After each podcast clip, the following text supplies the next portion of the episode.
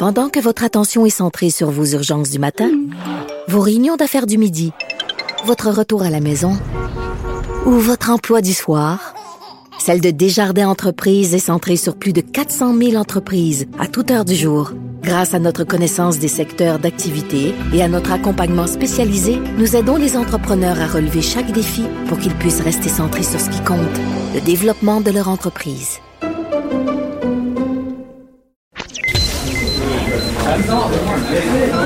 Silence Veuillez vous lever. La cour présidée par l'honorable François-David Bernier est déclarée ouverte. Entrez dans les coulisses de la justice. Écoutez, vous serez pas jugé. Ils appellent à la barre les acteurs de l'actualité. Oui, votre honneur. Avec François-David Bernier. Avec François-David Bernier. Avocat à la barre. Cube Radio. Bonjour, bienvenue à l'émission. Aujourd'hui, au menu, euh, on reçoit Maître Pascal Paradis d'Avocats sans frontières. Imaginez l'assassinat du bâtonnier euh, haïtien. Euh, il nous explique comment ça fonctionne. Il y a une pétition qui doit être signée parce qu'on veut faire la lumière sur ce genre d'acte-là. Ensuite, Luc La Liberté nous parle de Donald Trump, un moment historique, la deuxième fois qu'il est mis, qui, veut, qui est mis en accusation pour sa destitution. Euh, Maître Coran de l'Ordre nous parle des nouvelles accusations contre André Boisclair. Et pour finir, on reçoit, il y a Daniel Henkel qui nous avait fait une entrevue sur les entrepreneurs, euh, les, les, solutions pour passer à travers cette crise-là. Prenez un bon café, restez là, votre émission commence maintenant. Vous écoutez. Avocat à la barre. Avocat sans frontières, Canada a lancé cette semaine à ses partenaires une pétition qui exige que la lumière soit faite sur les circonstances ayant mené à l'assassinat le 28 août dernier du bâtonnier du barreau de Port-au-Prince, euh, maître Monterrier d'Orval. Euh, imaginez ce genre de situation-là, euh, ça, nous frappe toujours. Un bâtonnier, on en a un ici au, Québec, un bâtonnier, Maître Grondin. Imaginez dans une société où est-ce que des, gens comme ça, avec des hautes fonctions comme ça, sont, à risque. Et euh, c'est très grave, il faut en parler.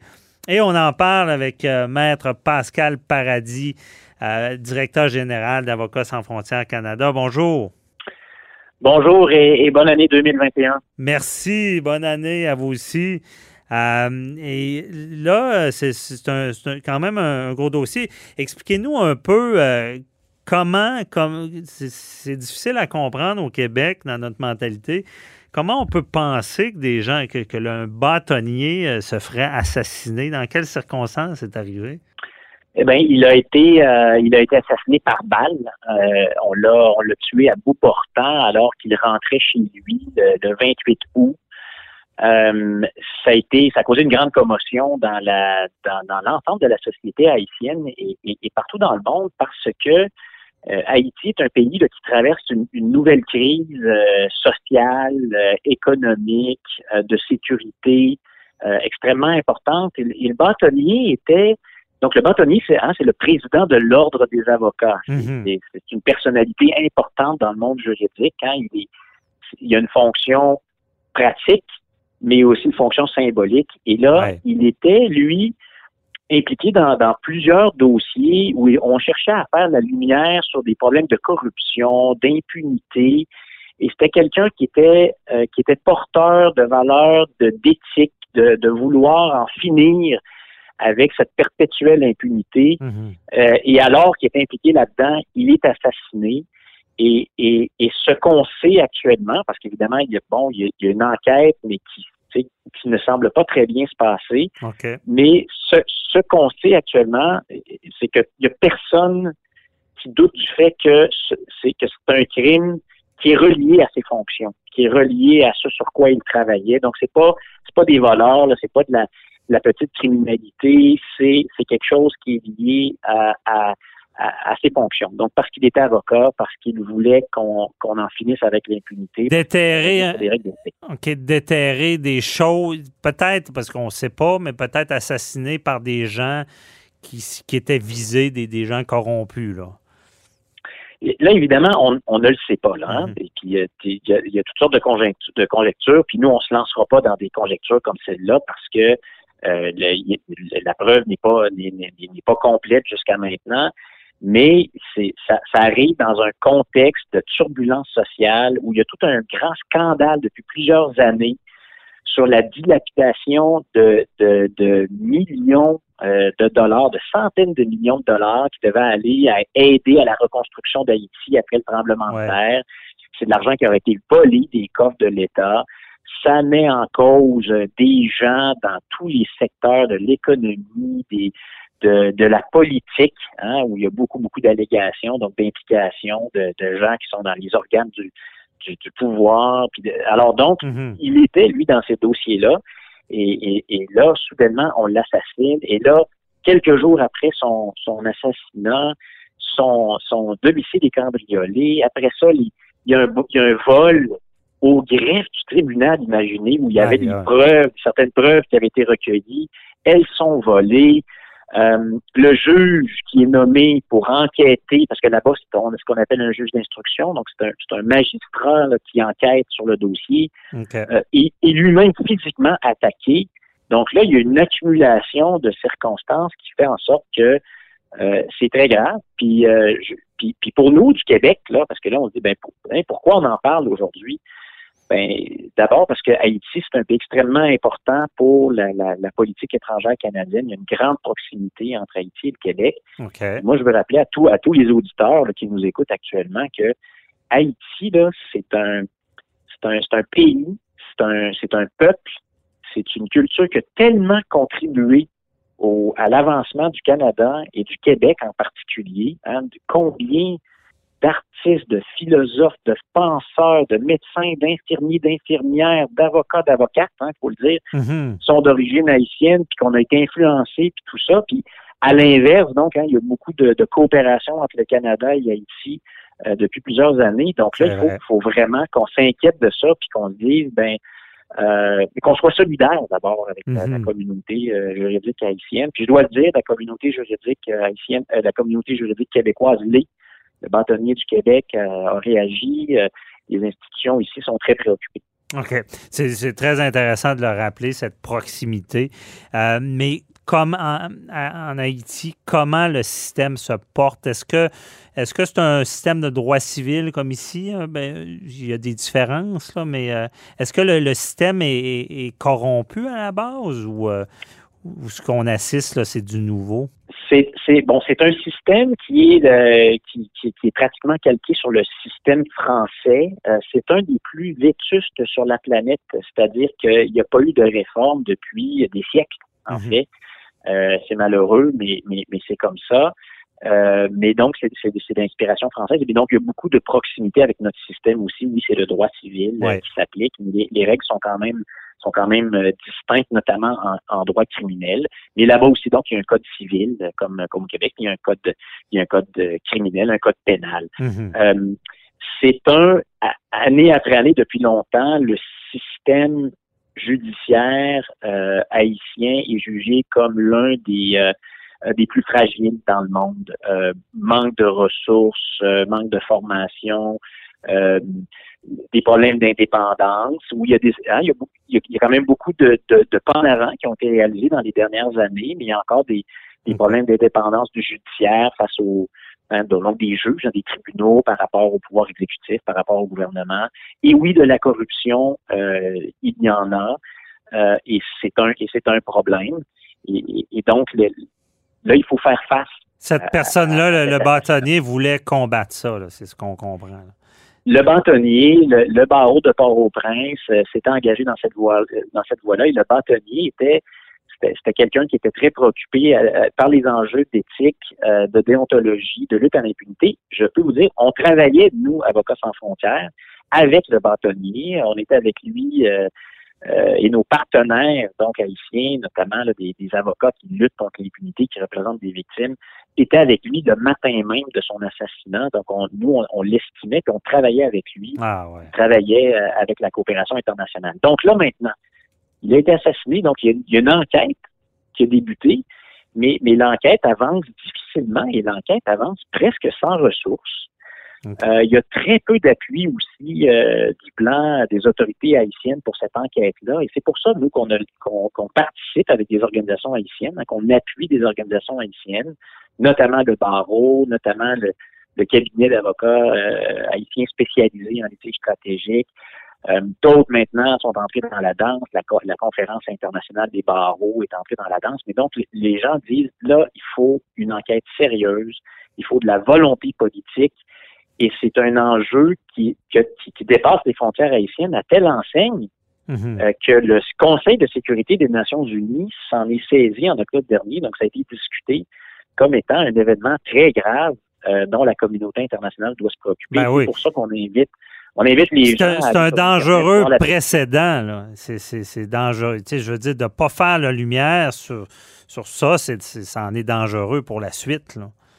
Ben, mais, mais, absolument. Si on tolère un assassinat comme celui-là, puis si on ne fait pas la lumière, euh, c'est pas dire ah, c'est particulièrement important parce que c'est un des nôtres, c'est un avocat. C'est que c'est un autre qui s'ajoute aussi à beaucoup d'événements actuellement qui sont restés dans l'impunité en Haïti. Et, là, donc, il y a une attaque aussi symbolique envers les institutions. Mhm. Euh, et, c'est pour ça que vous avez raison, on ne peut pas laisser passer ça.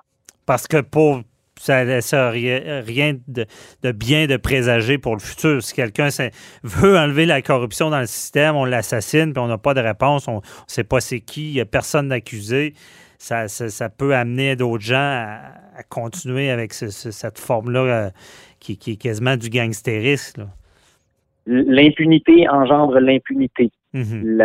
l'ombre, l'ombre permet à, encore plus d'ombre de perdurer. À l'inverse, de, de, faire la lumière sur cet événement-là, de démontrer que personne n'est au-dessus de la loi, euh, qu'il y a une volonté d'en finir avec euh, ce genre de façon de régler des situations ou d'empêcher euh, qu'on, d'empêcher l'évolution des choses, de, de, mhm. de, de, mettre fin à l'impunité, de, de débusquer les criminels, ceux qui les ceux qui les commanditent, ceux qui permettent euh, à ce qu'ils continuent. Parce que là, actuellement, au, moment où on parle de ça, ce sont les mêmes groupes criminalisés qui ont commis des massacres. On recommence à parler de massacres. Il y a eu des massacres dans les derniers mois ah, dans des quartiers populaires en Haïti. On parle de dizaines de civils qui ont été assassinés.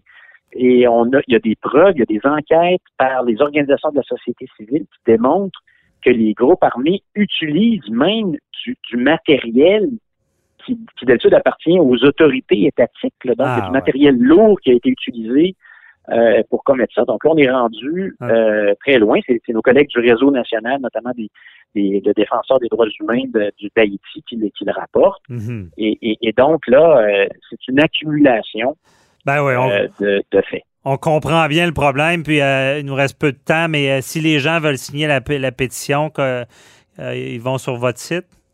Il est possible d'y avoir accès par le site d'Avocats sans frontières, mais également par le site euh, www.change ou change.org. Euh, on peut on peut taper donc le nom de Montferrier Dorval ou Avocats sans frontières, etc. Et vous allez trouver la pétition. Elle peut être signée euh, mhm. autant par des individus que par des organisations. Mais l'idée est de démontrer qu'il y a une, il y a une, il y a une indignation populaire et qui ont un intérêt au-delà des frontières. Il y a une solidarité internationale autour de cette question-là.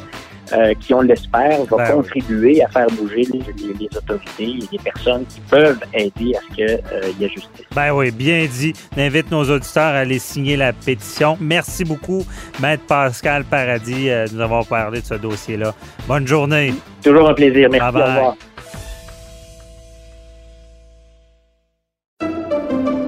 Pendant que votre attention est centrée sur vos urgences du matin, vos réunions d'affaires du midi, votre retour à la maison ou votre emploi du soir, celle de Desjardins Entreprises est centrée sur plus de 400 000 entreprises à toute heure du jour. Grâce à notre connaissance des secteurs d'activité et à notre accompagnement spécialisé, nous aidons les entrepreneurs à relever chaque défi pour qu'ils puissent rester centrés sur ce qui compte, le développement de leur entreprise. Avocat à la barre. Avec François-David Bernier. Des avocats qui jugent l'actualité tous les matins. Toute qu'une série qu'on suit à Avocat à la barre. Et ce n'est pas sur Netflix, c'est à la réalité. Ça se passe à Washington, aux États-Unis. On fait l'histoire. Euh, un deuxième impeachment, destitution possible pour Donald Trump. Euh, c'est historique et on suit ça avec attention avec Luc La Liberté, chroniqueur de politique américaine. Bonjour, Luc. Oui, bonjour François-David.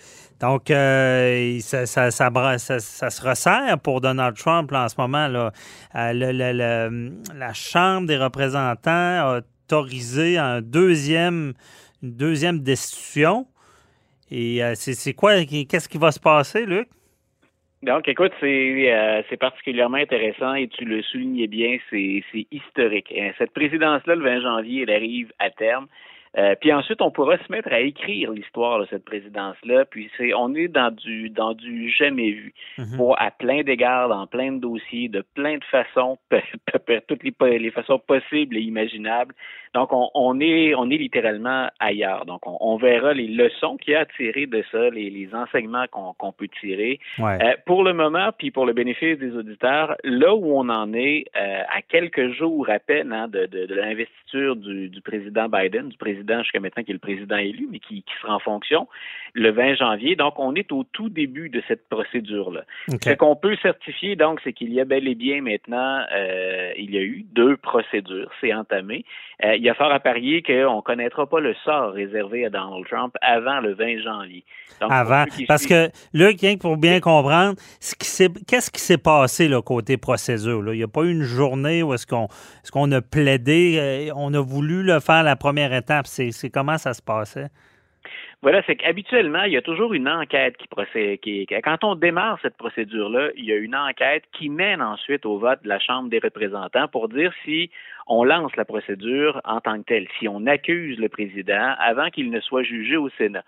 Cette fois, comme ça avait été fait au vu et au su de tout le monde, c'est-à-dire qu'on a eu le discours du président depuis quelques semaines d'ailleurs, des discours, mais un discours au moment où on allait certifier les votes, et ensuite il y a cette charge des manifestants contre le Capitole. On est entré à l'intérieur, on est allé même très loin là, à l'intérieur du, du, bâtiment, et on, on a dit du côté des démocrates qui sont majoritaires à la Chambre des représentants, on n'a pas besoin d'enquête dans ce cas-ci, tout le monde l'a vu. C'est hyper documenté. On Il y a, des morts. Voilà, on, a le son, on a l'image. Euh, nous, ce qu'on veut maintenant, c'est de l'accuser, grosso modo, d'avoir provoqué une insurrection, d'avoir galvanisé ses troupes, et ça a mené à la charge contre le Capitole. Hum. Alors, on s'est épargné tout le psychodrame qui a précédé la première destitution de, Donald Trump, donc la première accusation. On se rappellera probablement que, comme on le fait dans un procès, on avait démocrates et républicains qui se relançaient la balle pour dire il mérite le président d'être accusé ou pas. Cette fois-ci, c'était très, très, très bref les échanges. Très tôt, le speaker de la Chambre des, représentants, Mme Pelosi, a demandé le vote. Et ce à quoi on a eu droit, ben, c'est somme toute un vote selon la ligne partisane, sauf pour dix représentants républicains.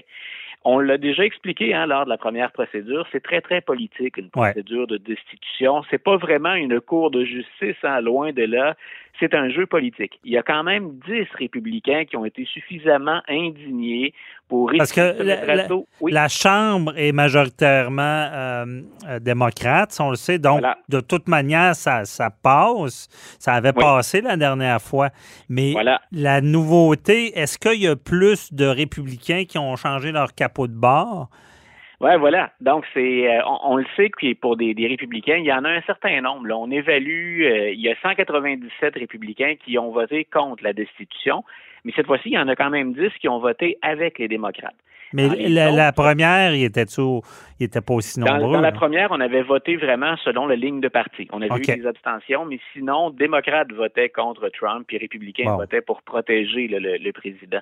Donc, c'est un peu ce qui a changé, mais c'est quand même remarquable, parce que je suis de ceux qui disent, face à un geste comme euh, celui qui a été commis le 6 janvier dernier, il n'y a que 10 républicains qui ont viré leur capot de barre. Quand on pense aux enjeux politiques sur la table, ces 10-là, non seulement risquent de mettre leur siège en jeu, parce qu'il y a des électeurs pro-Trump qui, qui renouvelleront peut-être pas leur mandat, mais on imagine la charge à l'intérieur même des rangs du Parti républicain au sein des élus, la charge ou le sort qu'on leur a réservé. Et euh, on parle beaucoup, par exemple, de la fille de Dick Cheney, qui est une représentante, Liz Cheney.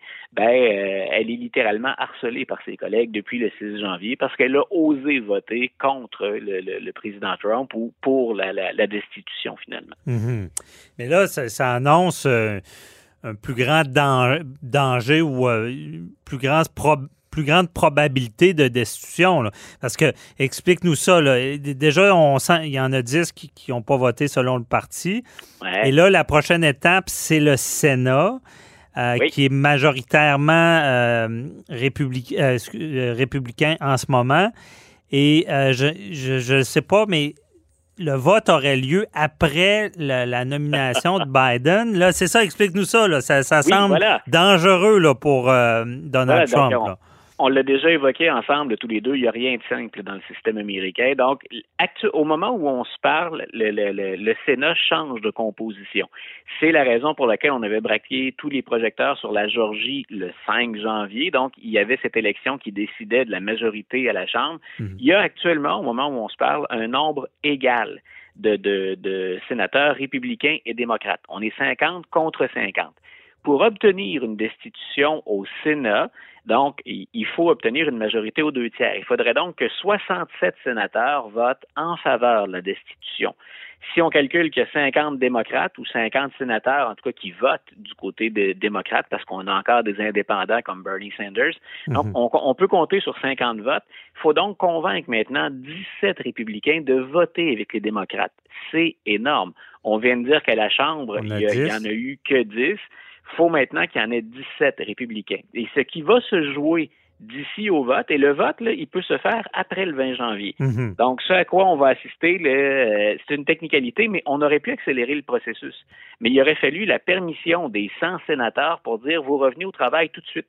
Il s'agissait, il s'agissait d'un seul sénateur qui dise non, moi je suis pas d'accord avec ça, euh, pour qu'on reporte de toute façon au, à la date prévue. Les, les sénateurs reviennent au travail le 19 janvier.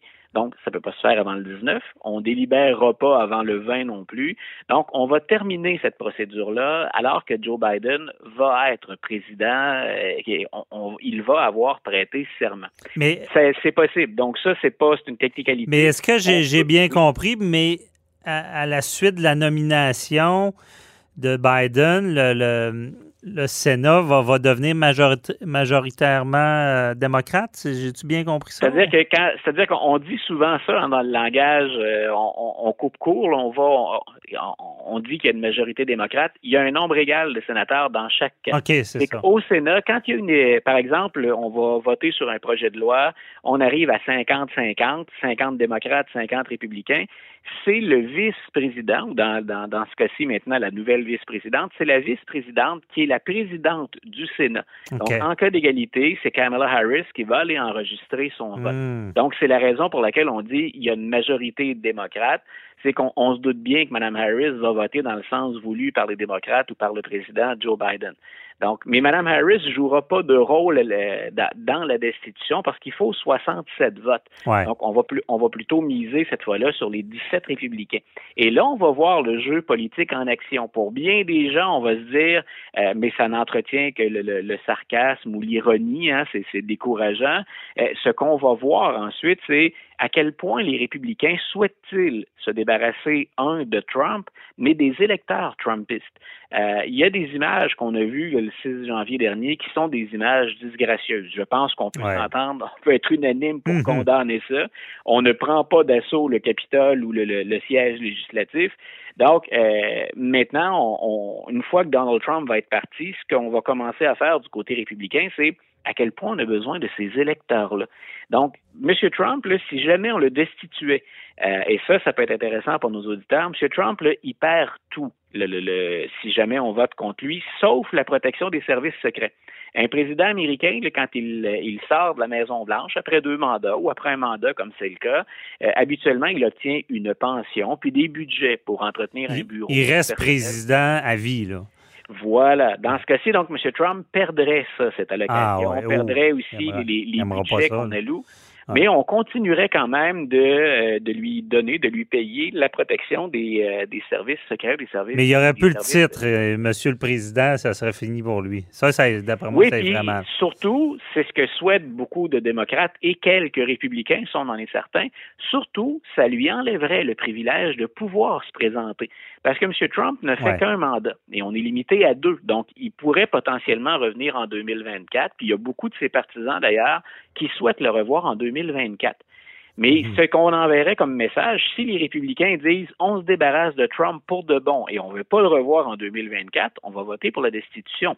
Le calcul qu'il va falloir faire, c'est est-ce Ouais. qu'on peut est-ce qu'on peut condamner Donald Trump, mais qu'on trouver une façon de conserver ses électeurs dont on a absolument besoin pour remporter certaines circonscriptions où c'est serré. Mhm. Donc, si on se débarrasse de Trump et que ces gens-là votent pas, on se condamne dans certains cas à laisser gagner les démocrates. Donc, c'est tout un calcul politique qui va se faire en même temps. Je comprends. J'ai pas le choix de te poser la question. Tu vas devoir te compromettre. Est-ce que, est-ce que euh, il y a des bonnes chances d'être destitué ou pas? Il nous reste, il nous reste une minute. Écoute, je vais, te, je vais te répondre, c'est l'idéaliste qui répond. Moi, je pense que Ouais. le président Trump est allé au-delà de ce qu'on peut tolérer dans n'importe quelle démocratie et je pense que les républicains vont faire ce qu'il faut. Ouais. En même temps, écoute, je suis content que tu me demandes pas d'engager ma, ma maison Non, là non, non. savoir parce que je suis pas certain que j'irai de l'avant. On va te pardonner si tu n'as pas raison. Mais côté statistique, y a- y a-tu quand même des bonnes chances qu'il pourrait être destitué ou pas, vu, vu le, le, C'est-à-dire qu'on le Sénat? a-? Ce qu'on n'arrive pas à sous-peser actuellement, c'est la, la- à quel, on sait qu'il y a des sénateurs qui veulent le destituer, puis il y en a trois ou quatre qui ont déjà dit on va le faire. Mais je répète, ça en prend 17. Ouais. Et une personne qu'on surveille, parce qu'entre autres, il a une bonne poigne sur le Parti républicain, en tout cas sur beaucoup de sénateurs, c'est celui qui était, jusqu'à il y a peu, le meneur républicain du Sénat, Mitch McConnell. Et M. McConnell, on a hâte, il a laissé entendre qu'il pourrait voter pour destituer Trump, mais il n'a pas certifié ça. Euh, c'est un, c'est un rusé, M. McConnell. C'est un fin renard, c'est quelqu'un qui a beaucoup d'expérience. Donc lui, on, on va attendre de voir ce que M. McConnell va dire pour voir, pour tenter d'évaluer combien de républicains vont si ça va suivre. là. Bon, Voilà. très intéressant. Merci beaucoup, Luc, La Liberté. Bon, on, se reparle certainement pour suivre ça. Euh, donc, donc, euh, tout le sujet. Bonne journée. Bye-bye. Toi aussi, bonne journée, bye.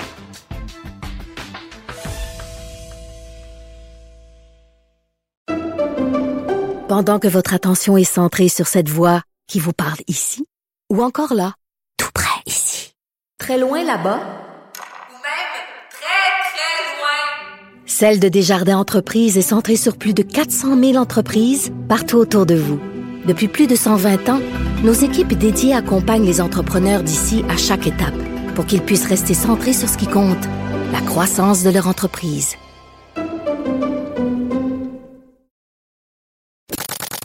Avocat à la barre. Avec François-David Bernier. Avec François-David Bernier. Nouvelles accusations d'agression sexuelle contre André Boisclair. Euh, L'ancien chef du Parti québécois, André Boisclair, euh, fait l'objet de nouvelles accusations d'agression sexuelle, a annoncé le directeur des poursuites criminelles, que vous connaissez, le DPCP, euh, mercredi en fin de journée. Et il faut se rappeler, dans ce dossier-là, c'est les deuxièmes accusations. Il y avait déjà eu des accusations, accusations d'agression sexuelle armée. Et on voulait en savoir plus un peu euh, comment ça fonctionne, pourquoi il y a des nouvelles accusations maintenant. Et on en parle avec le, le criminaliste euh, maître Conrad Lord qui est avec nous. Bonjour. Oui, bonjour. Merci d'être là. Euh, On avait quelques questions à vous poser. Et euh, bon, commençons. Euh, Au au départ, euh, André Boisclair là, avait été accusé euh, d'agression sexuelle armée. C'est quoi ça? Pourquoi on dit qu'il était armé? là? Ben, en fait, lui, je le sais pas, là, mais généralement, c'est ce genre d'accusation-là nécessite euh, évidemment l'utilisation d'un objet ou de d'une arme traditionnelle. Et dans le cadre de l'utilisation de cette arme-là, on a commis une agression sexuelle, soit que l'arme a eu un effet de, euh, de, de- de susciter la crainte chez la personne, mais chose certaine, il faut qu'il y ait quelque chose d'un un objet quelconque qui, évidemment, participe ou un impact dans les circonstances entourant l'agression sexuelle. OK. Donc, un impact, ça amène à, la personne qui se, ferait agresser à avoir peur, puis à, devoir peut-être se laisser faire par la peur de cette arme-là. Ça peut, ben, oui, oui, ça peut, ça peut être un élément, parce que pour qu'il y ait une agression sexuelle, il hein, faut qu'il y, ait, un voie de fait. Hein, faut qu'il dans le voie de fait, ben, il y a, euh, il y a la notion de, crainte, il y a la notion de, de, de, de, peur, il y a la notion euh, qui fait en sorte qu'on ne donne pas notre consentement volontaire à, par exemple, être frappé ou bien être agressé. C'est certain qu'il y a une connotation. L'arme en question, la connotation armée, rend, euh, donne une gravité subjective plus élevée qu'une agression sexuelle au sens classique de l'infraction, ça c'est clair. OK. Bien sûr, certainement. Et euh, certains disaient que bon, il y avait une, tierce personne, une autre personne euh, qui, aurait pu être impliquée. Est-ce que ça pourrait être ça l'arme ou euh, est-ce que est-ce que si quelqu'un commet une agression puis il y a une personne qui, est menaçante, qui est présente, est-ce que ça peut être considéré comme une arme? Non, l'arme, il faut que ce soit quelque chose là, de, de matériel, pas, pas la présence d'un tiers.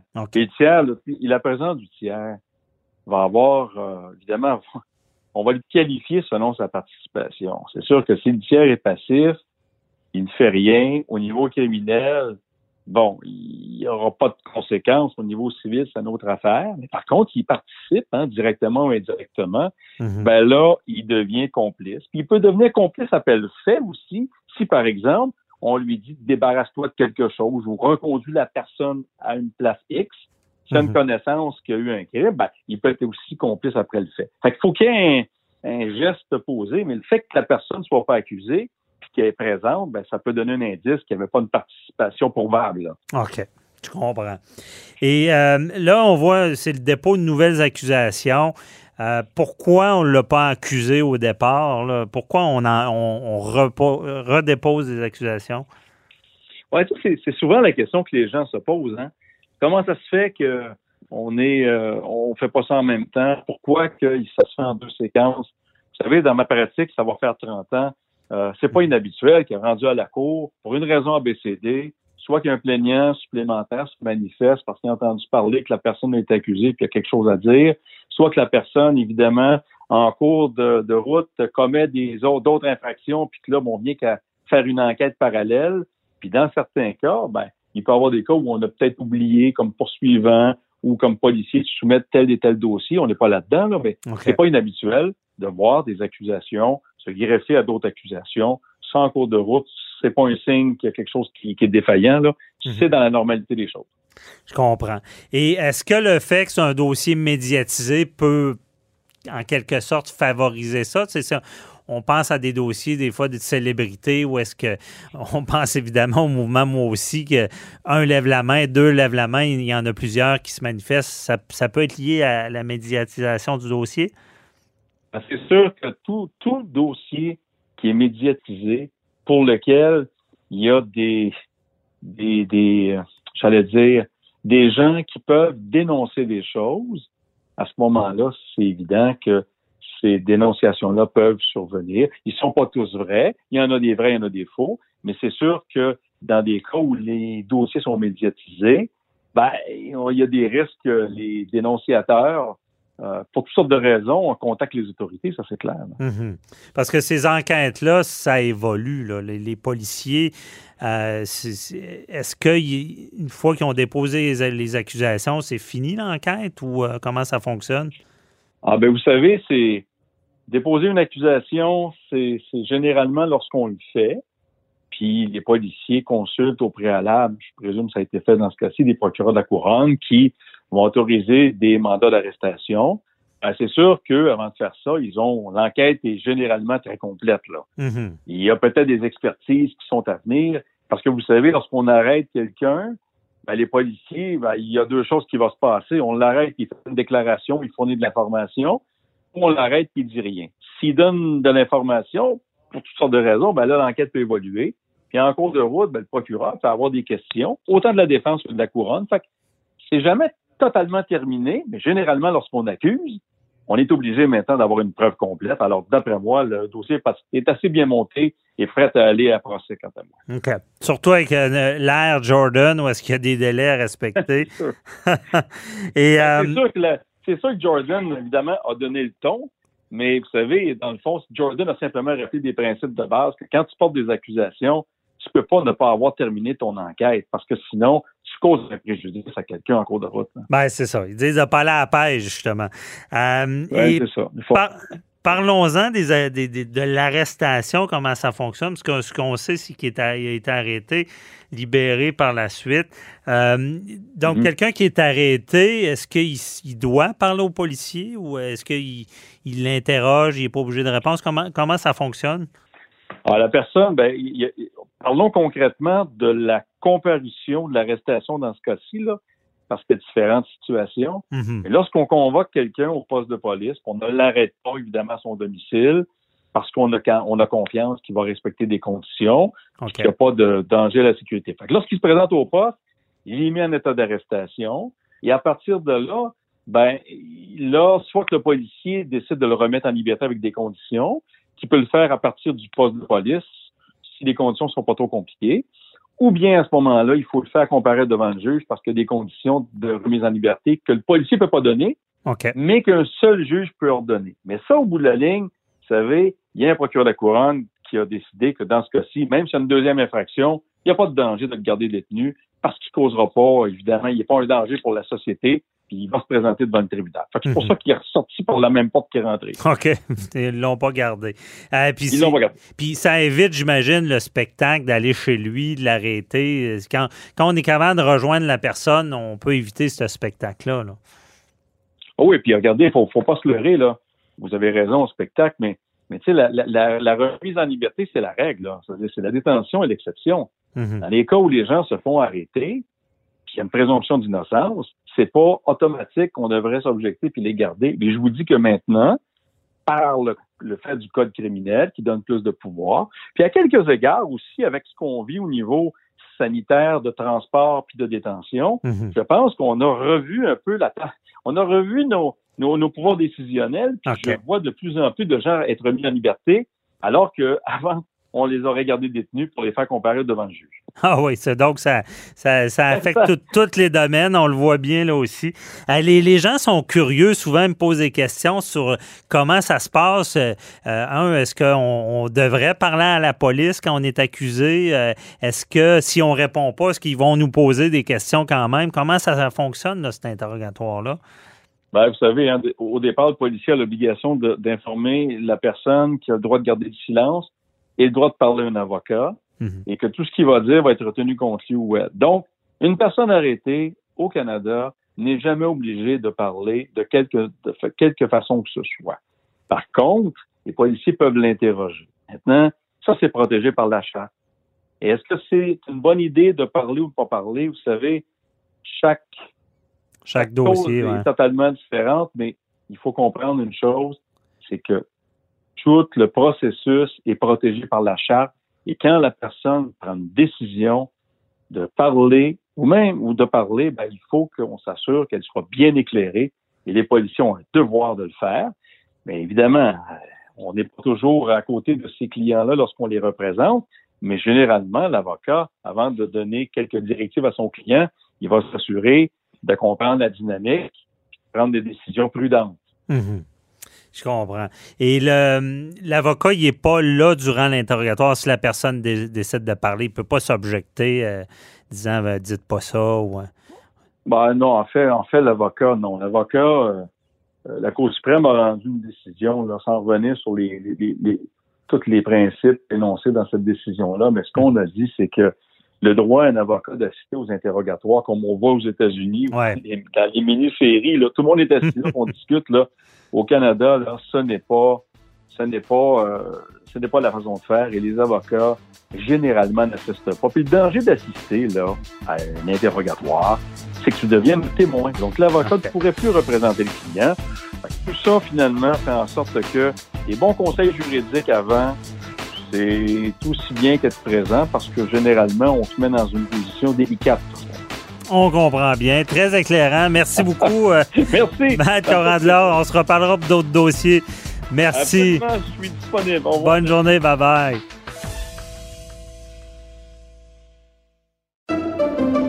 Pendant que votre attention est centrée sur cette voix qui vous parle ici, ou encore là, tout près ici, très loin là-bas, Ou même très, très loin. Celle de Desjardins Entreprises est centrée sur plus de 400 000 entreprises partout autour de vous.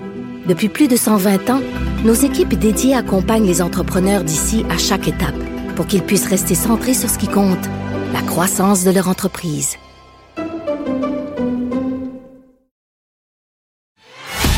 Avocat à la barre. Avec François-David Bernier. Des avocats qui jugent l'actualité tous les matins. Durant cette crise sans précédent, il faut en parler. L'entrepreneuriat, les entrepreneurs, je veux dire, c'est, quand même une des grandes bases de notre économie. Il y, a, il y a des PME, il y a des petites, il y a des plus grandes, il y a des moyennes. Et euh, toute cette crise-là, justement, on est dans le nouveau, on est dans l'imprévu. Euh, on avait déjà parlé avec Danielle Henkel, qui est une ambassadrice pour les entrepreneurs, surtout en temps de crise avec sa chaîne danielhenkel.tv. Et euh, on, s'est parlé au début de, cette crise-là, à savoir comment on, on sentait qu'on pouvait tout perdre en peu de temps. Mais là, on est plus, plus loin dans cette crise-là. Et euh, Daniel Henkel, avec sa chaîne, a mis sur pied euh, une façon d'aider les entrepreneurs. Et elle est avec moi. Bonjour, Madame Henkel. Monsieur Bernier, bonjour, bonjour aussi à tous vos auditeurs et puis santé à tous. Oui, santé, comme on, on se l'est dit hors ronde, c'est la base. Hein? Je veux dire, la santé, on le dira jamais assez si euh, votre famille, euh, si, si vous l'aviez déjà dit dans l'autre entrevue, pensons à nous en premier et les affaires. Mais c'est ce qu'on va parler aujourd'hui, des affaires. Euh, comment, c'est ça, là, ce qui, ce qui se passe, c'est que vous avez des dates et vous recevez des ministres pour parler, des Oui. invités pour parler des affaires, comment un peu passer au travers cette crise-là. là? Tout à fait. Ben, en tout cas, merci encore une fois de me recevoir, Monsieur Bernier, parce que vous parlez de danielenkel.tv. Euh, il n'y a pas beaucoup de gens aussi qui savent que danielenkel.tv a été mis sur pied bien avant cette crise, donc Mhm. ça va faire un an et demi. Un an et demi que j'ai dévoué danielenkel.tv à en fin de compte aux besoins de terrain de toutes les entreprises, en particulier des petites et moyennes entreprises. Donc euh, la mission de Mhm. danielenkel.tv, c'est donner des solutions et de rester très positif parce qu'on a besoin de ça. Et surtout en ce moment, je pense que c'est euh, la priorité, c'est essayer de garder sa santé mentale, n'est-ce Oui. pas? Parce qu'on est, qu'on le veuille ou pas, on est touché de plein fouet hein, partout, partout. Nos habitudes, nos finances personnelles, nos relations, nos familles. Tout est mis à contribution. C'est émotion par dessus émotion, Mhm. mais en même temps, ben, on veut des réponses, on veut des, on veut trouver des solutions parce que la vie continue. Hein, il faut qu'on continue de, de, de Oui, de je trouve ça travailler. important, ce mot-là, la vie continue. Oui. Et c'est. j'ai l'impression qu'il faut se le dire, que, et je ne sais pas si j'ai raison, on est en affaires. Si on peut continuer comme à l'habitude en respectant toutes les directives, évidemment, il faut le faire. faut pas, comme on dit en bon québécois, geler puis plus rien faire, arrêter d'avancer ayant trop peur de l'inconnu. Absolument.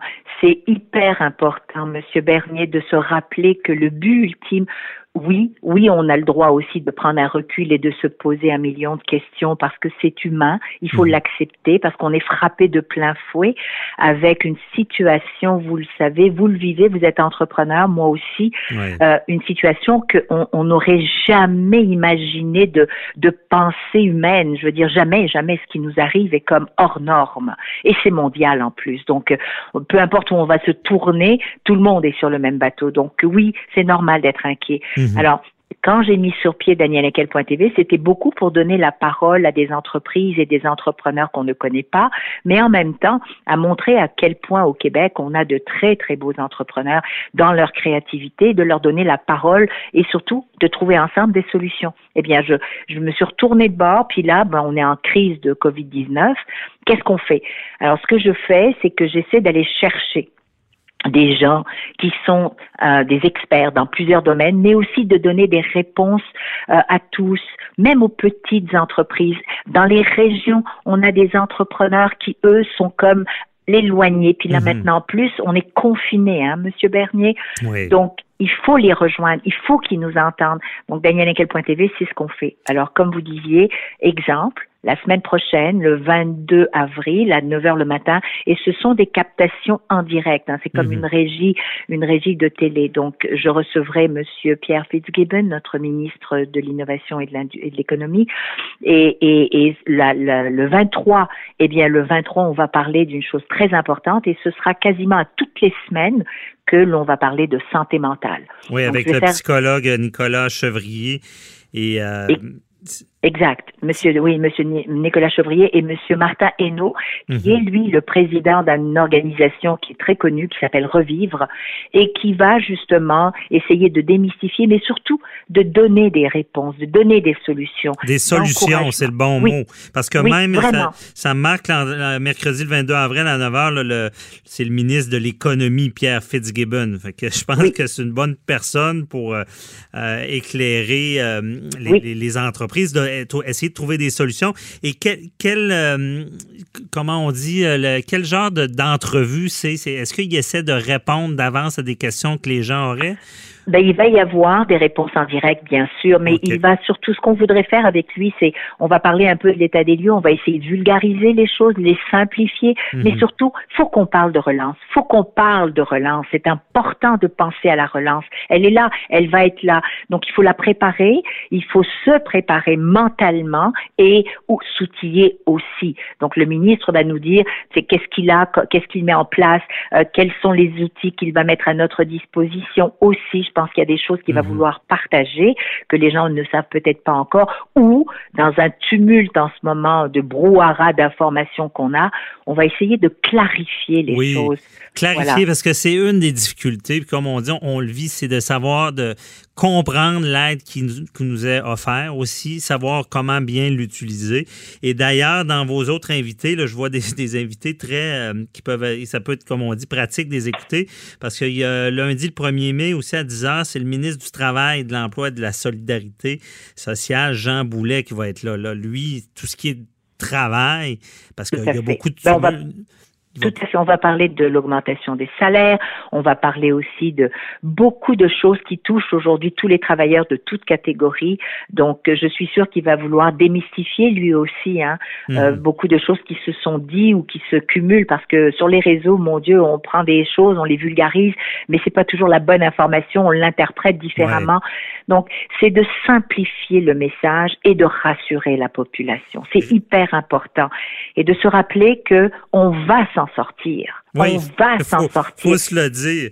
Et comme Il autre, faut. ben oui, il faut. C'est, il faut prendre les démarches. Comme on dit en temps de crise, on contrôle pas ce qui nous tombe dessus, on contrôle comment on le gère. Et là, il faut gérer pour s'en sortir. Tout à fait. Et tout à euh, fait. il y a aussi euh, Mélanie Joly qui va être là. Elle, elle s'occupe, entre autres, euh, bon, c'est les langues officielles, mais aussi des petites entreprises. Oui, euh, tout à fait. Elle est, elle est au domaine de dans, dans l'économie. Puis je vais avoir un duo qui est très intéressant parce que vous savez, même si on est au Québec, nous avons aussi deux langues officielles. Il y a des gens qui sont entrepreneurs, qui sont anglophones. Ouais. Et j'ai décidé que j'allais m'adresser en simultané à tous nos anglophones entrepreneurs aussi et à nos francophones. Donc Mélanie va partager. Il y a beaucoup de choses qu'elle va partager avec nous, mais il y aura Mary Ing, qui est la ministre aussi de l'exportation, de l'international et des entreprises, donc l'économie euh, au niveau fédéral.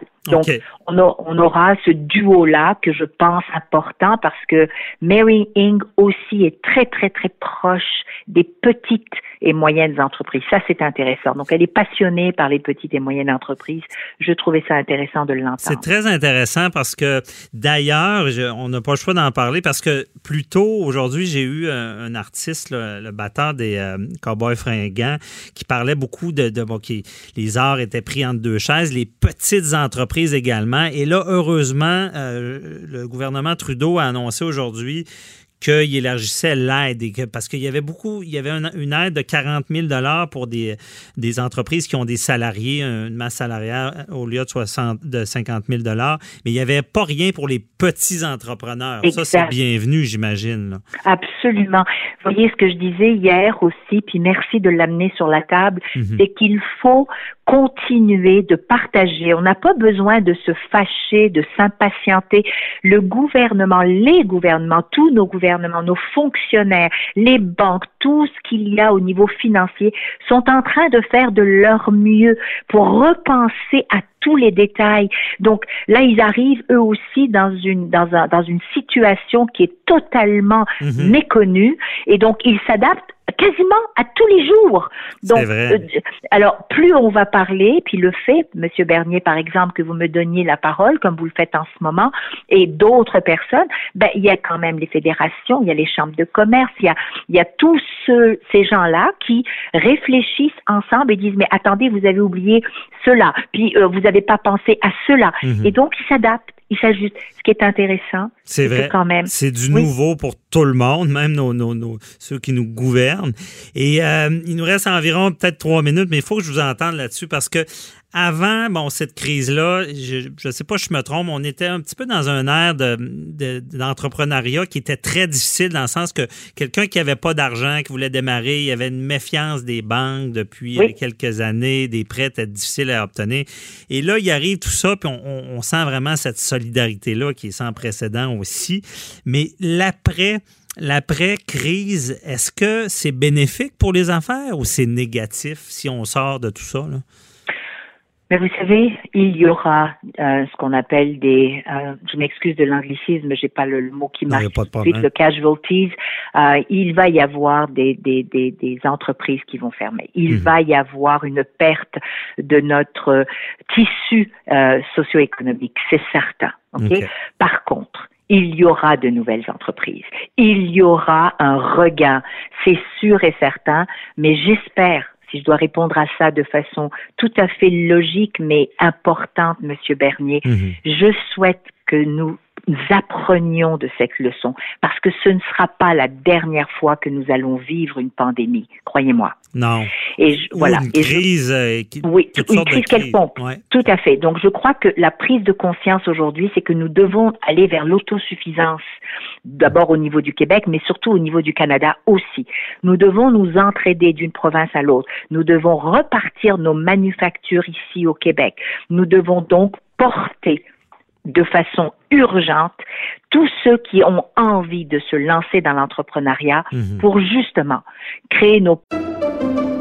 Pendant que votre attention est centrée sur vos urgences du matin, vos réunions d'affaires du midi, votre retour à la maison ou votre emploi du soir, celle de Desjardins Entreprises est centrée sur plus de 400 000 entreprises à toute heure du jour. Grâce à notre connaissance des secteurs d'activité et à notre accompagnement spécialisé, nous aidons les entrepreneurs à relever chaque défi pour qu'ils puissent rester centrés sur ce qui compte, le développement de leur entreprise.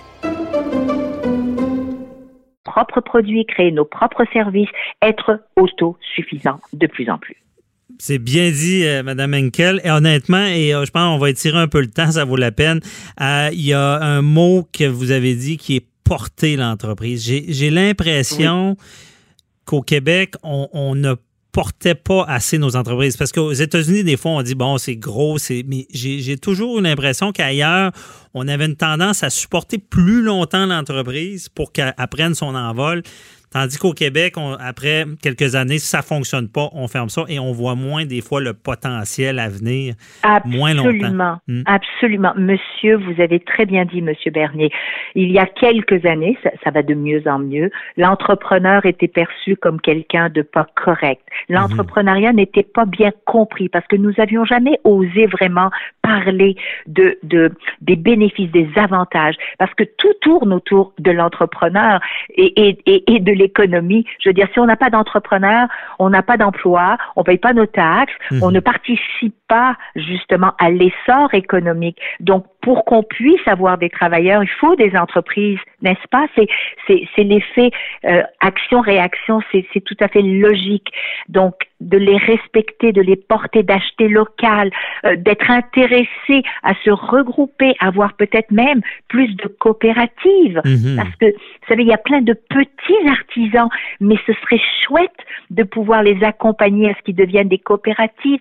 C'est, c'est, c'est extraordinaire, ce, ce je Mhm. dirais, ce style aussi d'entreprise. Alors voilà, donc, on a la possibilité aujourd'hui avec cette crise, c'est pour ça que je parle d'espoir, Ouais. de nous améliorer, Monsieur Bernier, de voir comment on peut se rassembler, comment on peut faire grandir ce Québec et devenir, je l'ai dit plusieurs fois, je vais le redire, Mhm. devenir un exemple pour d'autres pays. Et on est capable de le faire. J'aime ça On parce que moi, en droit, en passant, le droit québécois est un exemple à l'international. Donc, aussi pour les affaires, j'y crois aussi que le Québec soit un exemple. Mais merci beaucoup, Daniel Henkel. Et on, on rappelle aux gens bon, de suivre ça à partir, justement, on disait du euh, ben, le 22, Du 22, 23, du 22. Mais 27. oui, mais Ouais, ils peuvent ça. aller s'inscrire dès maintenant sur danielhenkel.tv et de nous suivre en direct. Vous allez voir, c'est très vivant, c'est intéressant. Puis on attend aussi les commentaires et les questions parce que c'est avec les questions justement. On oriente de- de- mais oui, Oui, merci c'est bon. beaucoup. Des- de très bons, bons invités aussi qui peuvent euh, faire la différence. Merci, bonne journée. Là. Bye bye. Monsieur Bernier, bonne santé à vous et à votre famille. Merci.